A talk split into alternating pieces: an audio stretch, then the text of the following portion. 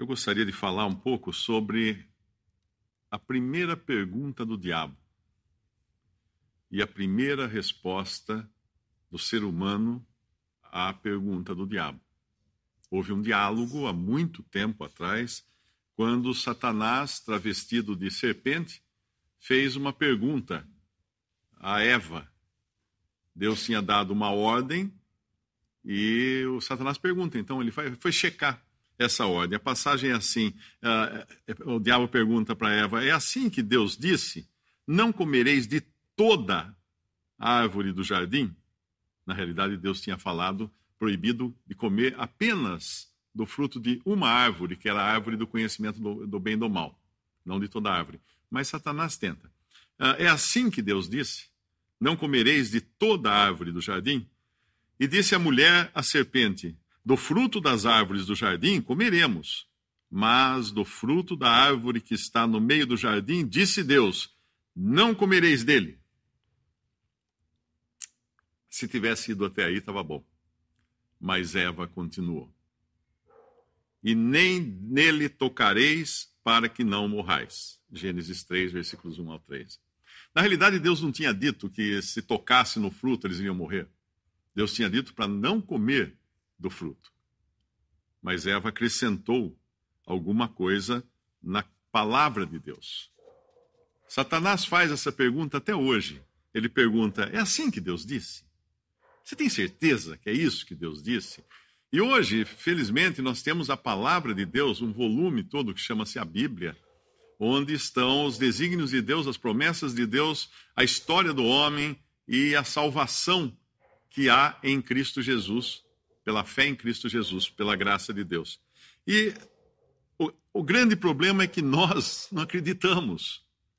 Nós não cremos no que Deus diz e acrescentamos aquilo que ele não diz. Sempre emendamos. Sabe aquela pessoa que você vai conversar, ela termina as suas frases? Você deve ter alguém que você conhece que é assim. Você fala assim: puxa, eu fui lá em Poços de Caldas. Ah, então você encontrou Antônio. Não, é outra coisa. Ela sempre vem e tenta adivinhar o que você está falando. E nós, nós fazemos isso com a palavra de Deus. E, e por isso existem tantas religiões. Porque o homem acrescenta aquilo que Deus disse. Satanás pergunta e o homem responde, ah, mas também tem. E esses acréscimos todos, eles têm um, um objetivo. Eu estava conversando isso até outro dia com um irmão. O objetivo é anular a graça de Deus. Porque Deus fez tudo simples. Deus deixou muito claro que o homem é pecador, nasceu em pecado por ser descendente de Adão e Eva, que são os primeiros seres humanos que caíram em desobediência e assim pecaram. O pecado, o pecado entrou no mundo, arruinou toda a criação de Deus e o homem nasce pecador. E Deus, então, vendo que o homem é incapaz de ser salvo, o que ele fez? Enviou o seu próprio filho para morrer, receber o juízo, o juízo de Deus por causa do pecado. E agora Deus, com o preço já pago, o preço da redenção já pago, Deus convida todo aquele que crê em Jesus é salvo. Deus convida para que se aceite a graça dele pela fé e receba a salvação. Então é simples assim: pecador, Cristo pagou, quem crê está salvo.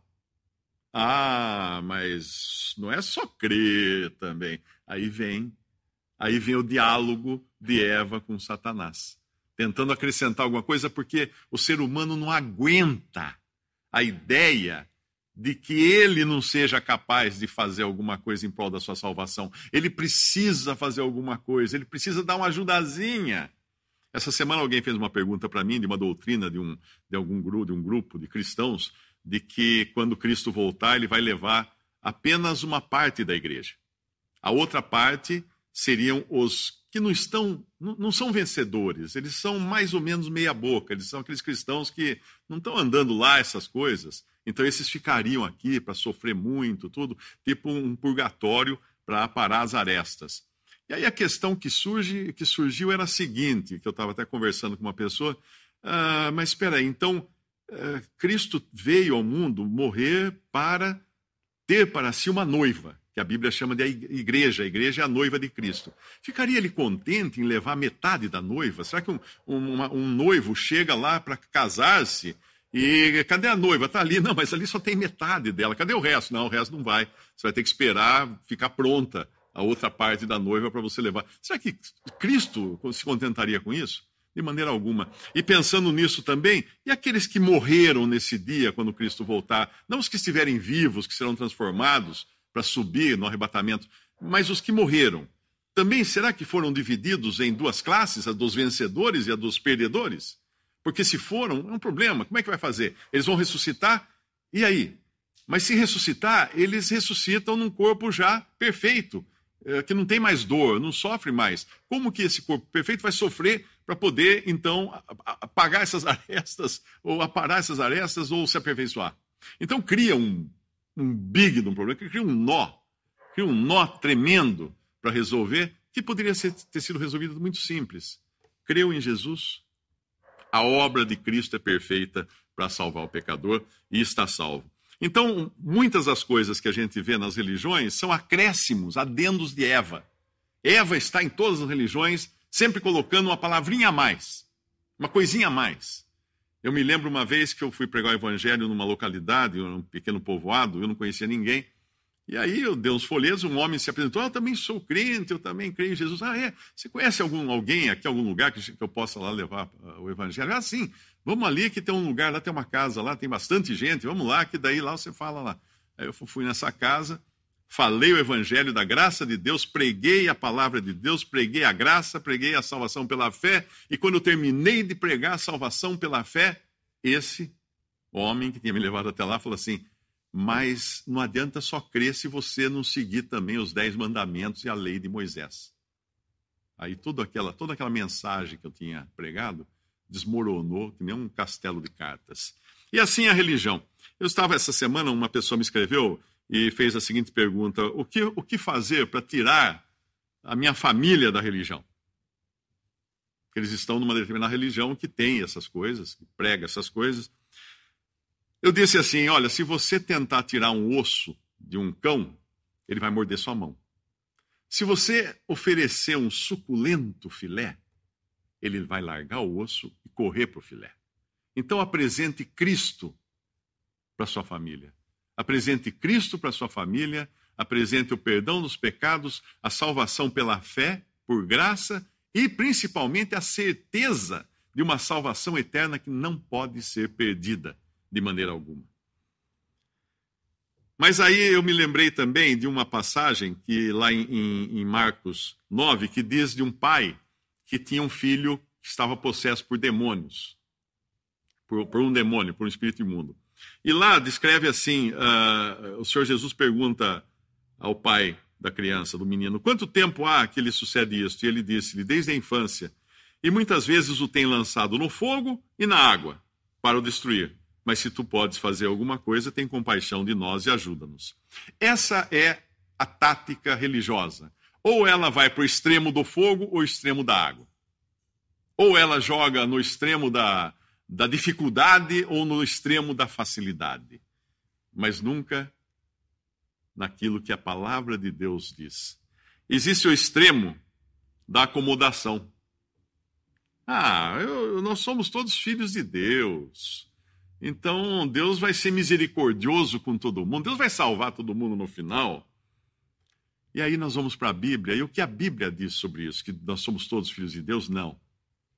A Bíblia diz que nós somos criaturas de Deus, fabricação de Deus. Os únicos filhos de Deus na Bíblia são Adão, que vieram diretamente de Deus, Adão, os anjos, antes de Adão, os anjos, Jesus, que é o filho de Deus por definição já na eternidade, não que ele tenha nascido ou sido criado, mas ele é o Filho de Deus.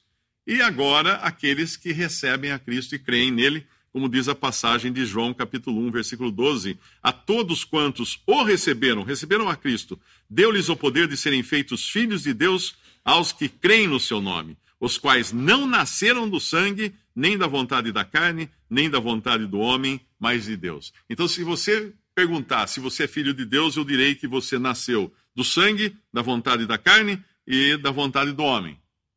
A menos que você tenha nascido de Deus, você não é um filho de Deus. Então não dá para se agarrar nesse pensamento humano de que somos todos irmãos e todos filhos de Deus. Somos irmãos por descendentes de Adão, mas não por sermos filhos de Deus por natureza. É preciso primeiro passar por essa a todos quantos o receberam. É uma condição aqui, receber a Cristo para ser filho de Deus. Existe uma, um outro extremo que a religião to, joga, outro para um lado ou para o outro, que é o da escolha própria. É aquela velha ideia de que todos os caminhos levam a Deus. Não, todos os caminhos levam a Roma. Aquela ideia de que não, não importa, uh, você pode escolher qualquer, qualquer religião, qualquer caminho. Não, então, puxa vida, que legal. Então eu vou eu vou escolher LSD, cara. Será que é um barato? LSD vai me levar a Deus. Na década de 60, aquele movimento todo que tinha de, de psicodélico e tudo, pessoal fazia as viagens com LSD achando que aquilo ia levar a Deus. Existem seitas aí na Amazônia que tomam lá o chá, não sei do que, que dá, dá um barato nas pessoas, eles acham que estão chegando perto de Deus. Não, não. Todos os caminhos levam a Roma, né? o, o ditado certo é esse. Mas quando Jesus diz assim: eu sou o caminho e a verdade e a vida. Ninguém vem ao Pai senão por mim.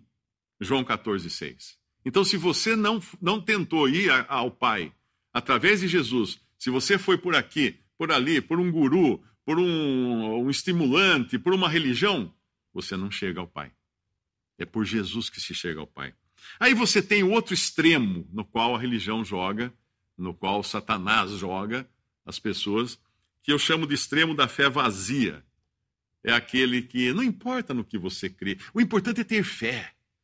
Você crendo bastante, você tendo muita fé, você então vai poder ser salvo no final. Deus vai perdoar os seus pecados. Muito bem, isso aí tem muito a ver com aquela história do poder da mente, né? Eu não sei se alguém aqui uh, crê no poder da mente. Uh, vamos fazer uma experiência. Por gentileza, quem acreditar no poder da mente, na força do pensamento, por favor, levante a minha mão.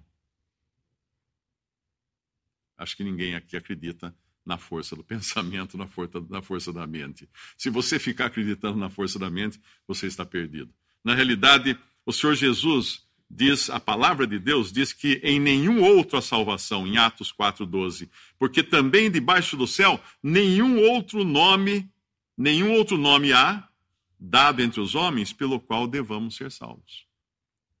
E quando ele foi confrontado pelos religiosos uh, fariseus, os religiosos judeus, Jesus respondeu a eles: Se não credes que eu sou, morrereis em vossos pecados. Disseram-lhe, pois, quem és tu? Jesus lhes disse: Isso mesmo que já desde o princípio vos disse. Isso ele disse em João 8, 24 25. Mas de que desde o princípio ele tinha dito isso? Que eu sou os judeus deveriam saber. Porque no livro que eles liam de Êxodo, capítulo 3, versículo 14, disse Deus a Moisés: Eu sou o que sou. Disse mais: Assim dirás aos filhos de Israel: Eu sou, me enviou assim, me, me enviou a vós. Porque Deus, o Senhor Jesus, no Antigo Testamento se revelou como o Eu sou. O Eu sou. E não há em outro, em nenhum outro salvação. Debaixo do, debaixo do céu não foi dado a, a nenhum outro nome haver salvação, a não ser o nome de Jesus. Um outro extremo em que a religião nos joga, ou o diabo nos joga, é o da autoconfiança. É aquela ideia de que Deus ajuda quem se ajuda, né? Se você se você se ajuda, fizer a sua parte, Deus fará a parte dele. Qual é a minha parte? A minha parte é só pecado. A minha parte é trazer os meus pecados e colocar os pés da cruz e falar: Senhor, como falou a, a mulher de, de Mateus 15, 25, a mulher veio, adorou o Senhor de joelhos e falou assim: Senhor, ajuda-me. Essa sim é a minha parte. Essa é a única parte que eu posso ter. Socorro! Socorro, estou perecendo. Essa é a minha parte. Nada mais, nada eu posso fazer. Nada eu posso projetar a mente. Eu me lembro, eu entrei numa, numa livraria, estava tendo uma daquelas mini, palestras, né, palestras rápidas, colocam assim um grupo de cadeiras, daí é o lançamento de um livro, e eles então vão explicar uh, qual é qual é o livro, o assunto do livro, etc. O livro chamava-se O Segredo. O Segredo, que é basicamente um livro de, que, de pensamento positivo. Você faz projeções mentais de que você vai ficar rico amanhã, amanhã, na hora que você abrir a porta de casa, tem um, um monte de dinheiro na sua porta. Talvez isso não aconteça no Brasil, né? talvez seja lá na Austrália, onde mora a, a, a autora do livro, porque aqui o seu monte de dinheiro já teria ido embora antes de você acordar. Mas a ideia era essa, que se você tiver muita muito pensamento, muita projeção positiva, as coisas vão acontecer na sua vida. E aí eu, passando, né, escutei uma frase do palestrante, ele falou assim: quando você falar com seus filhos, seja sempre positivo. Nunca diga não para os seus filhos. Você nunca pode, pode, pensar negativamente. Você nunca pode dizer não, não sei o quê. Você nunca pode falar não isso, não aquilo, não aquilo outro. Eu quase parei, fui lá, falei, dá licença, meu amigo. Explica tudo isso que você acabou de explicar agora, sem usar a palavra não. Você consegue? Porque ele tinha dado até um exemplo. Se o seu filho for enfiar o dedo na, na tomada, não diga, não diga para ele, não ponha o dedo na, to, na tomada. Diga assim, meu filho, vamos brincar com o carrinho. Quem tem filho sabe que filho não é tonto. Então, obviamente, é, são teorias de homens que jogam você no fogo, jogam você na água, mas não, dá, não dão certeza alguma. Esse é o do extremo da, da autoconfiança. Existe uma outra, um outro extremo que eu chamaria de extremo da conversa piegas. Isso é muito comum em velório, não é? É aquela pessoa que vem e fala assim: ah, mas agora tem mais uma estrelinha no céu. Bom, eu não, eu não acredito que algum astrônomo iria concordar com isso, porque uh, o céu está mapeado e se tiver mais uma estrela no céu vai atrapalhar tudo, né? Toda a navegação uh, que usa as estrelas do céu vai virar uma confusão. Cada vez que morre alguém, vai uma estrelinha para o céu. E tem a ideia também de que, ah, morreu. Ah, agora tem você, você vai, virou um anjo, vai virar, você, quando você morrer, você vai virar um anjo. Ora, isso é, é depreciar a, a obra que Cristo fez, porque o Senhor Jesus deixou muito claro que ele veio e o homem foi criado abaixo dos anjos, em, em termos de, de escala, né? Mas que depois, na glória, os salvos estarão acima dos anjos, acima de, de, de, dos arcanjos, acima de todos os anjos, os querubins e de todos, porque estarão como Cristo, coerdeiros com Cristo, reinando juntamente com Cristo. Então, falar que você vai virar anjo, amigo, não, não, não aceite isso. É, é, é meia boca, não é? Esse não é o destino que Deus quer dar ao homem. Deus quer dar um destino glorioso ao homem, o destino que Deus deu a Cristo no céu, ressuscitado com um corpo, com corpo de carne e ossos, um corpo perfeito e glorioso. Esse é o destino para cada pessoa que crê em, em Jesus. Não sabeis vós que havemos de julgar os anjos? Pergunta Paulo em 1 Coríntios 6, versículo 3. Essa é a posição, sim, que os salvos terão no futuro. Aí tem o outro extremo, que eu chamaria de extremo das promessas vãs que é aquela que normalmente você encontra no mundo neopentecostal. Quando prometem que você vai ser feliz, você vai ter dinheiro, você vai ter riquezas, você não vai mais ficar doente, vai tudo ficar maravilhoso. A sua vida vai ser uma coisa, um conto de fadas. E aí você vai, mas espera aí. Em João 16, 33, o Senhor falou assim: No mundo tereis aflições. Então tem, alguém está mentindo.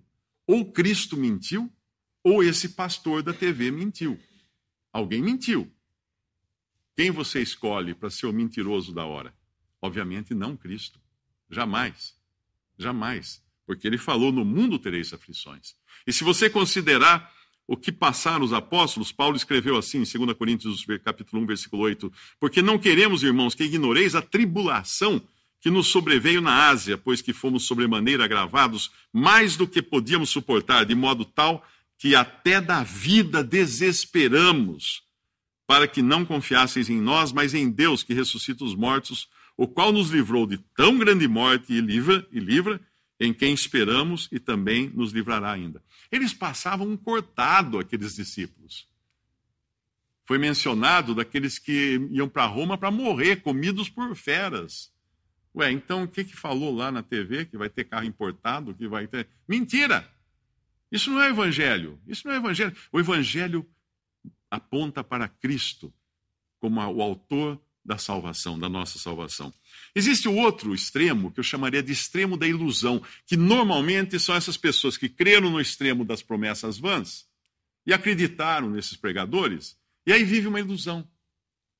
Vive uma ilusão. E de fato acontece. Você sabe que existe uma estatística que mostra que pessoas que entram para igrejas pentecostais melhoram de vida, melhoram de saúde e têm mais dinheiro.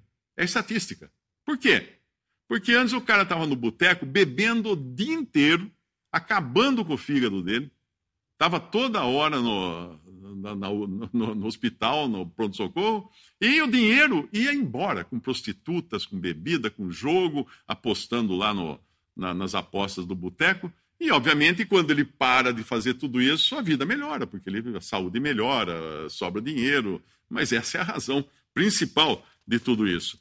Então, o extremo da ilusão são as pessoas que vão atrás dessas coisas, acreditando que realmente elas acontecem, essas promessas de, um, uma vida, de, de, um conto de fadas na Terra. Não, não acontece. Não acontece. Essa semana perguntaram à esposa do, do ex-governador do Rio de Janeiro como é que eles foram se envolver em tantas corrupções, em tantos esquemas, porque foi demais. Ela respondeu: estávamos em êxtase. Estávamos em êxtase. Foi demais. Dito isso, qual é o extremo que nós devemos adotar? Nenhum extremo, o centro, que é Cristo. Ele prometeu que daria salvação a todo aquele que cresce nele pela fé. E não só isso.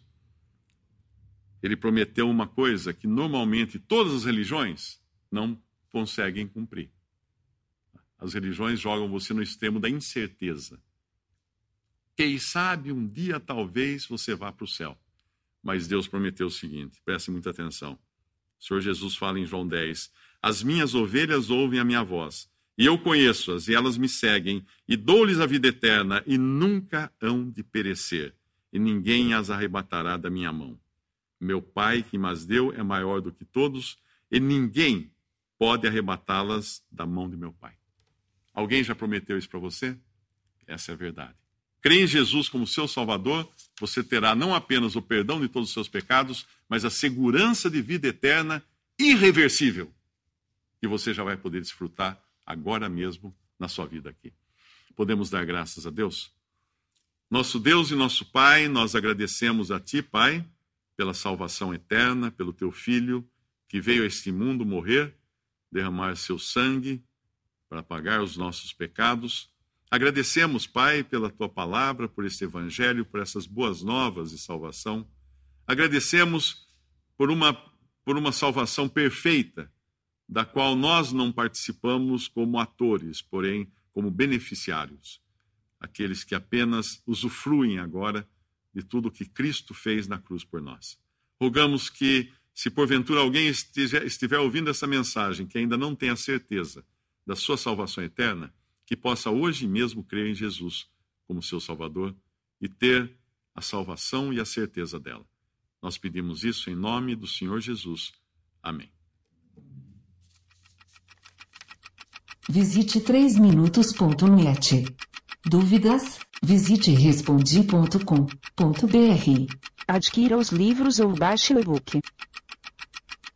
Também para Android e iPhone.